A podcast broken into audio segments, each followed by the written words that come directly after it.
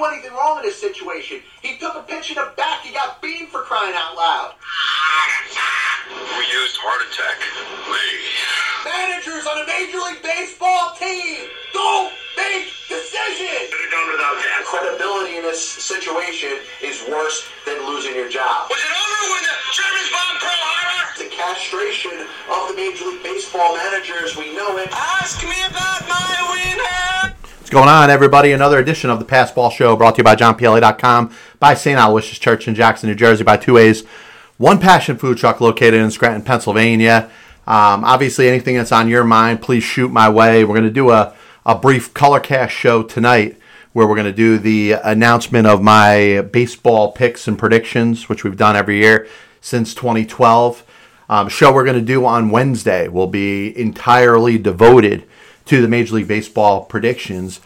And obviously, listen, News 12 has done a great job of focusing on St. Peter's and their run in the tournament this year and how far they've gone. And obviously, they deserve all the credit for every single thing that they have done. I, I'm more concerned, honestly, with the seeding process that exists with the NCAA. And I think it's very easy for them to allow um, schools that don't get a lot of national attention, schools that play in small conferences, schools that don't, for whatever reason, have the opportunity to play, any reason, have the opportunity to play to big schools. Uh, how do you determine that that team has a seed in regards to what they have? Because you, you understand from an at large perspective, uh, teams that didn't win the conferences, teams that didn't get automatic bids, you, you understand that they're ranked and only the best teams, the highest ranked teams, will end up getting in the tournament. And that's what it means to be at large. At large is, you know, there's no automatic bids. You're just one of the top teams to be now in a 68 team tournament. However, many non automatic bids are eligible means the top whatever amount of teams will end up getting themselves in the tournament. But it doesn't factor in enough what happens when it comes to the teams in the small conferences, the ones that have the automatic bids. Yes, they're in. They're in the same tournament as all the at-large teams, but how do you quantify exactly what to see them? St. Peter's, listen, barely got by Monmouth. You know, is in the same conference as Iona.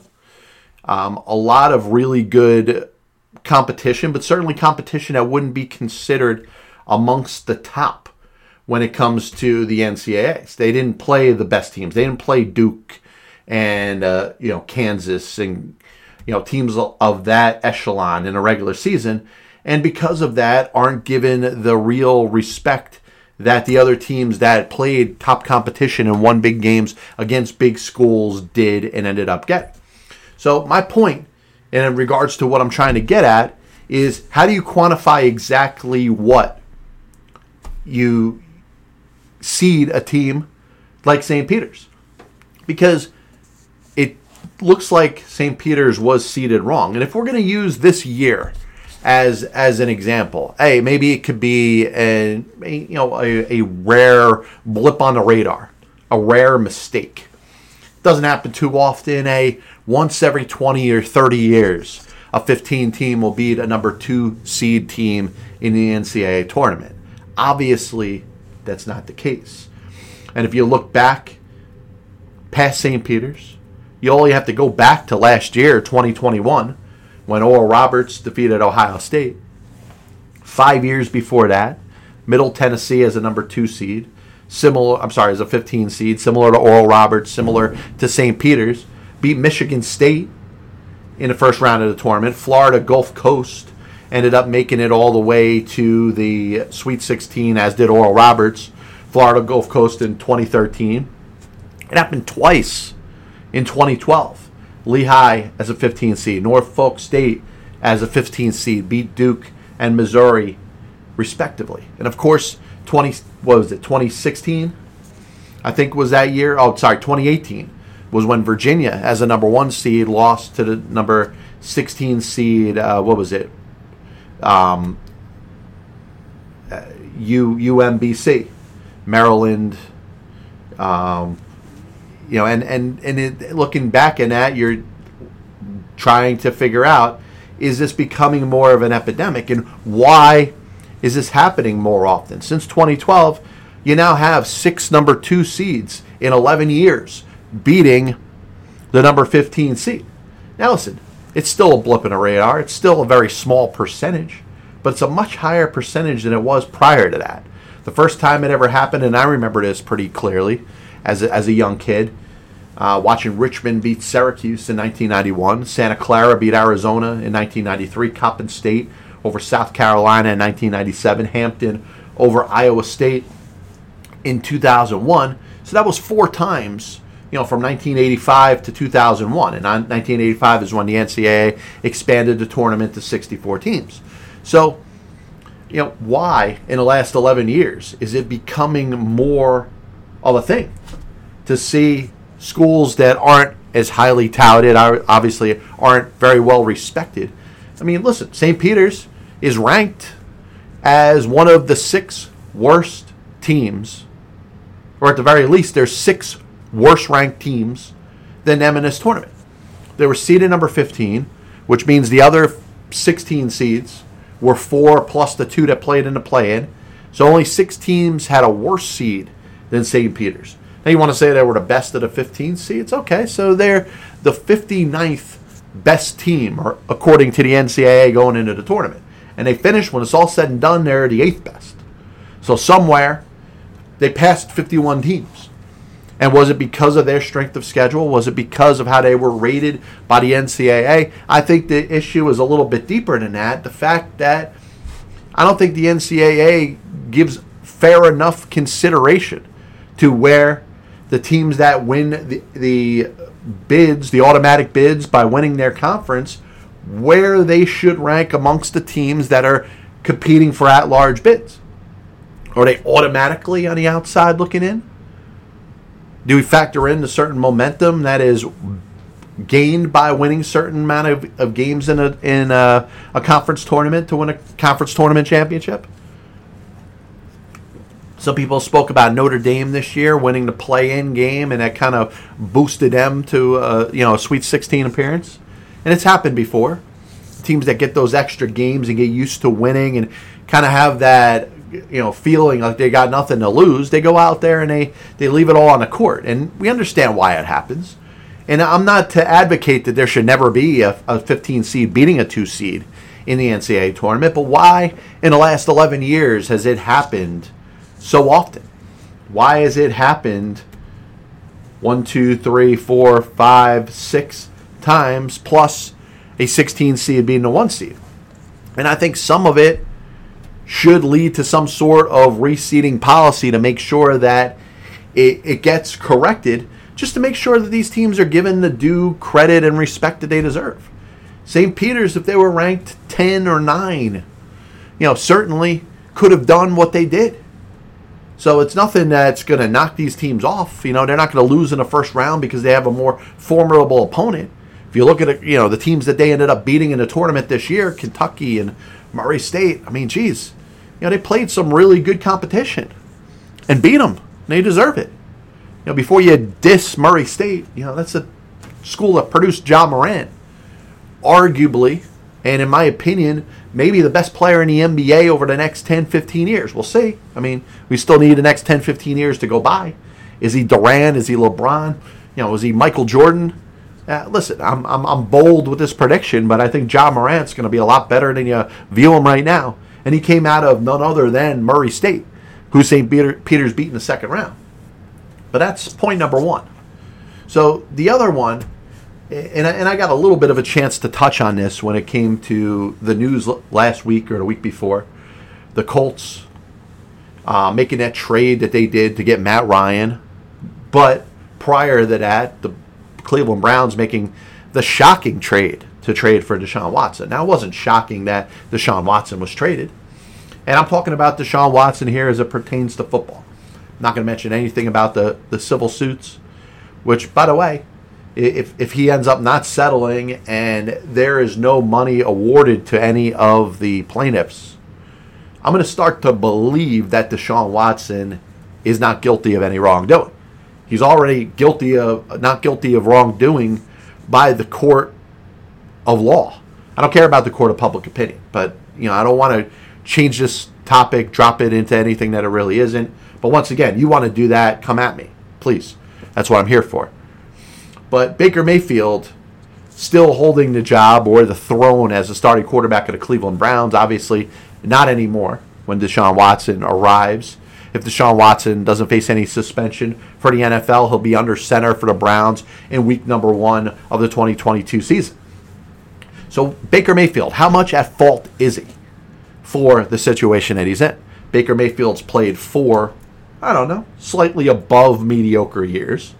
Last year, passer rating of what, what were we talking about? 83.1, which is certainly below average. 13 interceptions to go with 17 touchdowns, 3,000 passing yards. But for, for those that are Baker apologists, you'd say that, hey, he played the entire season in, in, in severe pain. Um, you know, the issue in his shoulder and the fact that it needed surgery. It was his non throwing shoulder, but it did impact him.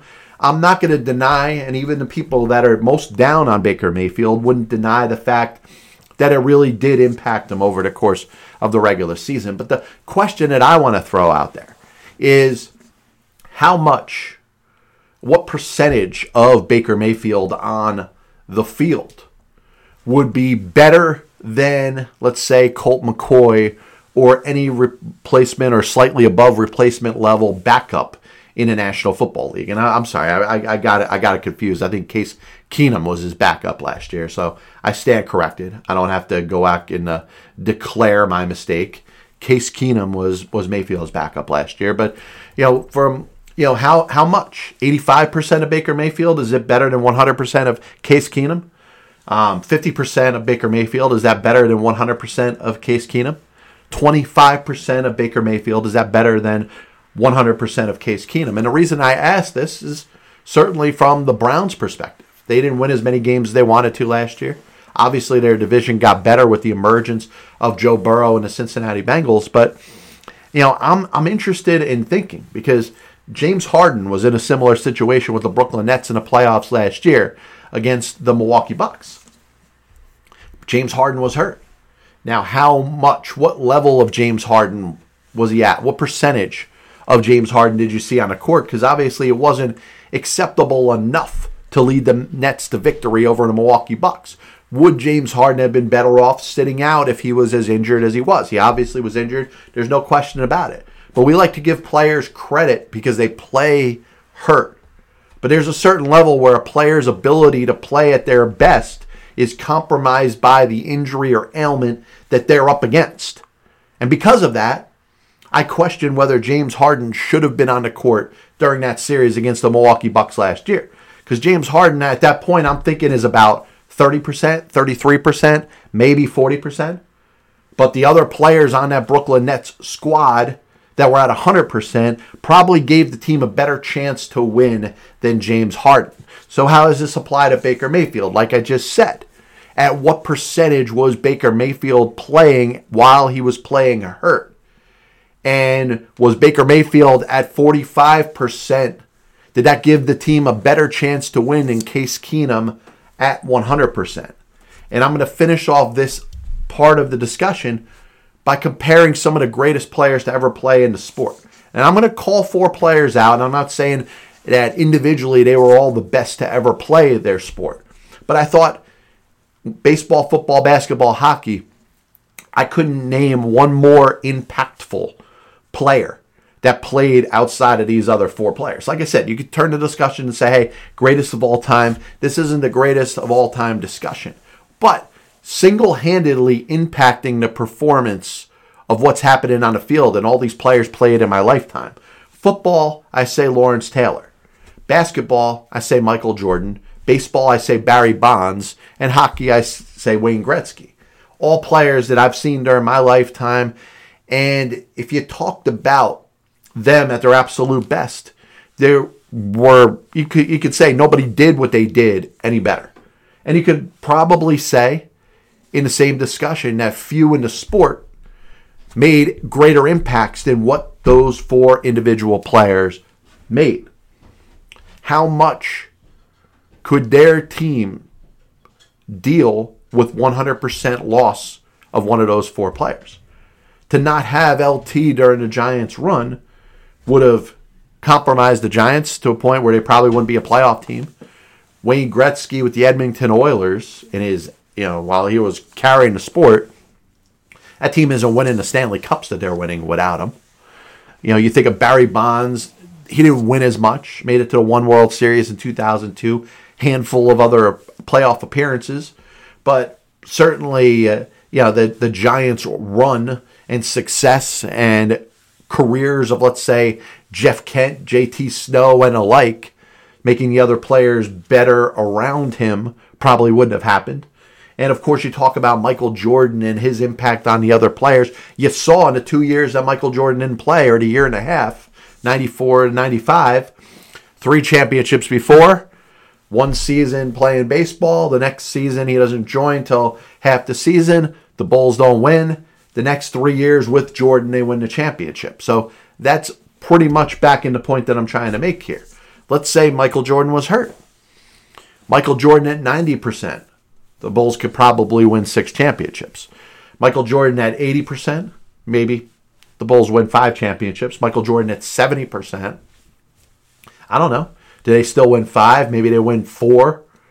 Know, but at what point does Michael Jordan not performing at his best, at his number one, at 100% full health, compromise the opportunity, shot, chance of the Chicago Bulls to win the championships that they want? At one point is Wayne Gretzky at his absolute best, down to 20%. If he's 20% scoring 20% of his points, producing 20% of his results, were the Edmonton Oilers at that time better off playing somebody else and having him be injured? And that's my concluding point when it comes to Baker Mayfield. Did he hurt himself in regards to his opportunity to be judged as a top NFL quarterback? Did he cost himself? And if he did, it, it's it's not uh, it's not so much to blame. The guy just wants to be on the field. And at some point, maybe the Browns could say, you know what, maybe we could have gone with Case Keenum. Not because Case Keenum was a better quarterback, but maybe because Case Keenum at 100% was better than Baker Mayfield at whatever percentage he was at. As he sits right now, is he going to Seattle? Is there a mystery team that could use an NFL quarterback? Listen, you could always name a handful of teams that could. A team that could use Baker Mayfield in in, in a way to maybe push um, its competitor. You know, I think I think of the Titans and Ryan Tannehill. Uh, obviously, Seattle. They made the trade. They got Drew Lock when they traded Russell Wilson. Maybe Mayfield could push him a little bit. Maybe there's some other teams. You think of the Steelers who are going probably with Mitch Trubisky and they obviously got the the couple guys that are there, Dwayne Haskins and and the like. Maybe maybe there could be a little bit of a quarterback competition. But Baker Mayfield certainly coming into this season isn't a lock to be starting for anybody. And I think you're getting to a point where you're thinking maybe the maybe the Browns will hold on to, to Mayfield to start training camp. Probably be an uncomfortable situation. But I wonder how much playing hurt can in some cases hurt an individual player. So last thing I wanted to jump in today and today, and as always, this is the Pass Ball Show brought to you by JohnPLA.com. St. Aloysius Church in Jackson, New Jersey, two ways, one passion food truck located in Scranton, Pennsylvania. I'm happy to see Albert Pujols going back to St. Louis, and I think it's a great move for the Cardinals, uh, a player that meant that much to that organization. And when it came down to it, um, maybe it was the best move that the Cardinals as an organization made when they decided not to retain Pujols after the 2011 season. His contract with the Los Angeles Angels, though, he ended up producing a lot of numbers in 10 years with the Angels. You know, hit 256, certainly a far cry from his 328. 222 home runs to the 445 he hit with the Cardinals. 783 runs batted in at a 1329 he had with the Cardinals, over 2,000 hits with the Cardinals, obviously 1,100 or so, 1,180 hits with the Angels. But I think he proved that he had a little something left. playing in a National League without a DH last year for the second half of the season with the Dodgers. He produced a little bit, hit 12 home runs. He's going to finish the season, finish the season with 17 with a 236 average, which is, I don't know, pretty standard for a player that's 41 years old.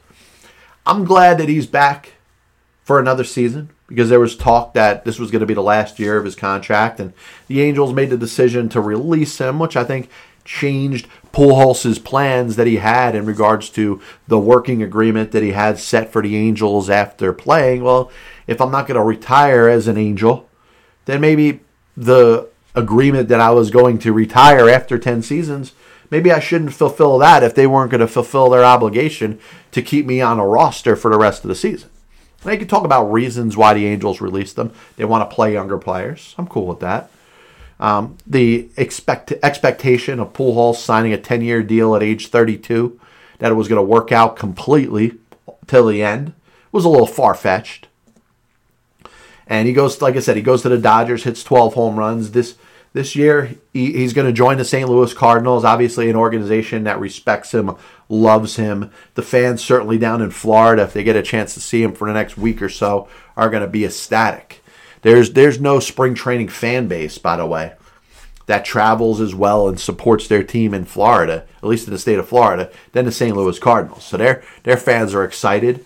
They have every right to be. But my, my question Similarly to the questions I asked about the seeding policy in the NCAA when it comes to college basketball, my question about Baker Mayfield playing hurt last year and how much that cost him and put him in the predicament he's in, where he may, eh, there's probably about a 50 50 chance that he has a job as a starting quarterback in the NFL at the start of the 22 season, 2022 season, which is a surprise because after the season ended last year, it was likely that he was going to be the starter with the Browns. The only way he's the starter with the Browns this year is if the NFL announces a suspension to Sean Watson very quickly. And, it, you know, let's say it's a lengthy one. Let's say it's a year. Let's say it's a half a year.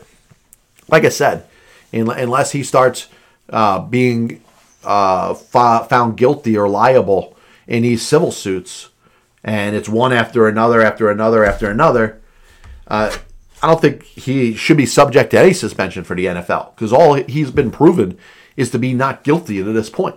You want to talk about lawsuits that are set up by the numbers. The fact that 22 women have all gotten together under one lawyer, does that mean that there were 22 specific cases of improper acts by Deshaun Watson? And once again, we could define what a, an improper act is. And you think about this too. As this goes to trial, you know, is it a situation where one salon or massage parlor makes the decision, hey, we're going to you know turn our place in a little bit of a rub, rub and tug, and if they did that for one other person, then all of a sudden Deshaun Watson doesn't look as evil as these women are making him out to be. If if a woman there has performed some sort of, of, of act, some sort of happy ending situation when it comes to a standard massage, then how at fault is Deshaun Watson for asking for one if that parlor has done that before? And I've gotten way off topic. We're talking right here about Albert Pujols. What numbers would you expect him to finish his career with? And is, is his career necessarily over after the season? He sits there at 3,301 hits, most importantly, 679 home runs, 2,150 runs batted in. I think he'd like to somehow hit over 300 for his career, but it's, it's going to be very hard to do. You know, maybe he could keep his OPS, you know, in the, in the 900s, which you know is is amongst you know greatest of all time, top 20, top 30 ever. But I wonder Let's let's say he gets a chance to DH for the Cardinals the majority of the time he's out there. Can he finish with 700 home runs? Can he pass Babe Ruth's 713 home runs?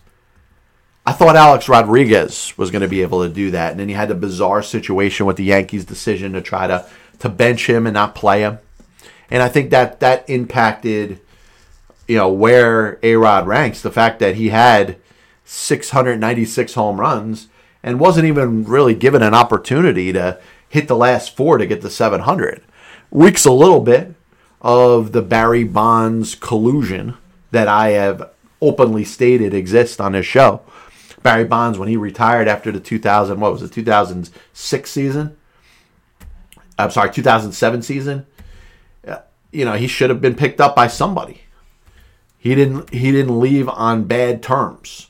He wasn't in a position where he couldn't hit anymore. He could have helped the team for that team that wanted to win, team that wanted some performance, team that wanted a middle of the order type of bat. He was still at that level. Now, I'm not saying Alex Rodriguez was at that level, but Alex Rodriguez could have been afforded the opportunity to hit seven home run, 700 home runs. I believe that was something Major League Baseball got involved in, and Bud Selig and Jane Forbes Clark and the like had something to do with that. Hey, how can we hold Alex Rodriguez down? Well, we're going to talk to the Yankees. The Yankees are probably a little disappointed that baseball suspended A Rod for an entire season. Now, Pujols is in a different type of situation. He's, he should be afforded the opportunity to finish his numbers where his baseball capabilities will allow himself to. Who knows where Barry Bonds could have finished? Uh, he, he left at the top of his game. Alex Rodriguez was probably a little faded in regards to where he was at, but certainly I, I think he had four more home runs in him. You ask yourself, does Albert Pujols have 21 more home runs in him? Does he have, what, 50 something runs batted in left in him? And it'd be, be interesting to see in regards to hits. You know, he, you know, 12th all time in re, in regards to hits. Where does that rank? How far is he away from the next person when it comes to hits? Well, you know, he's 14 hits away from passing Eddie Collins. He's 18 hits away from passing from tying Paul Molitor. If he could get 118 hits, he'll tie Carl Yastrzemski. 119, he'll tie Honus Wagner. 100, what, 130 something will pass Cap Anson. And if he has, uh, if he has what, 165 hits, he could pass Derek Jeter. So there's interesting milestones that he could end up accomplishing over the course of his career. But I think the one thing that's the most fascinating, one thing that I think Cardinal fans should adore the most about rooting for their team, is they got a winning team year in and year out. The expectation is that the Cardinals will finish in contention at the very least. Will probably have a winning record. They've only they, they haven't had back to back losing seasons since 1958 and 1959, which is ridiculous. As always, I want to thank everybody for tuning in to the Pass Ball Show. We're brought to you by JohnPielli.com, by St. Aloysius Church in Jackson, New Jersey, by Two Ways, One Passion Food Truck located in Scranton, Pennsylvania. If you want, you could jump on Colorcast around 8 o'clock today, where I'm going to be on t- doing my baseball previews. I'll be working on them as we speak. Um, Wednesday, we'll do the full baseball preview show. Probably not live because nobody's freaking listening live. We'll probably do a taped recording of the PBS. So if you're interested in my interesting, to say the least, picks that I make as we get into the 2022 baseball season, I don't think I jumped off the bridge very far uh, in in regards to picked two crazy picks, but I, I think they're objective, and I think there's differences in what we're what what the the main people that make baseball predictions make and what I make. So I think that's interesting enough. I, I hope you uh, look forward to them and would like to see my picks. Like I said, we will be back with you Wednesday morning, somewhere around the 8 o'clock hour Eastern. God bless you. And as always, I'll see you on the other side. Kris Bryant was on the Chicago Cubs roster opening day. I have many leather-bound books. My apartment smells of rich mahogany. Why don't you give it all or a majority to the team that wins the friggin' World Series? I was going to listen to that, but then I just carried on living my life. I may come out as the biggest Major League Baseball manager apologist That'll only make someone work just hard enough not to get fired. because hitters are going out there saying I'm either going to hit a home run or I'm going to strike out. And if I don't get a pitch that I feel like I could drive out of the park, Not even supposed to be here today. especially prospect whores and hoarders, are going to be a little pissed off at me when I say this. I'm a dude playing a dude disguised as another dude. There are only two managers in baseball's Hall of Fame who have losing records. One of them is the iconic Connie Mack, who you could say, in spite of winning five World Series championships as a manager, could be in as much as a pioneer. Uh,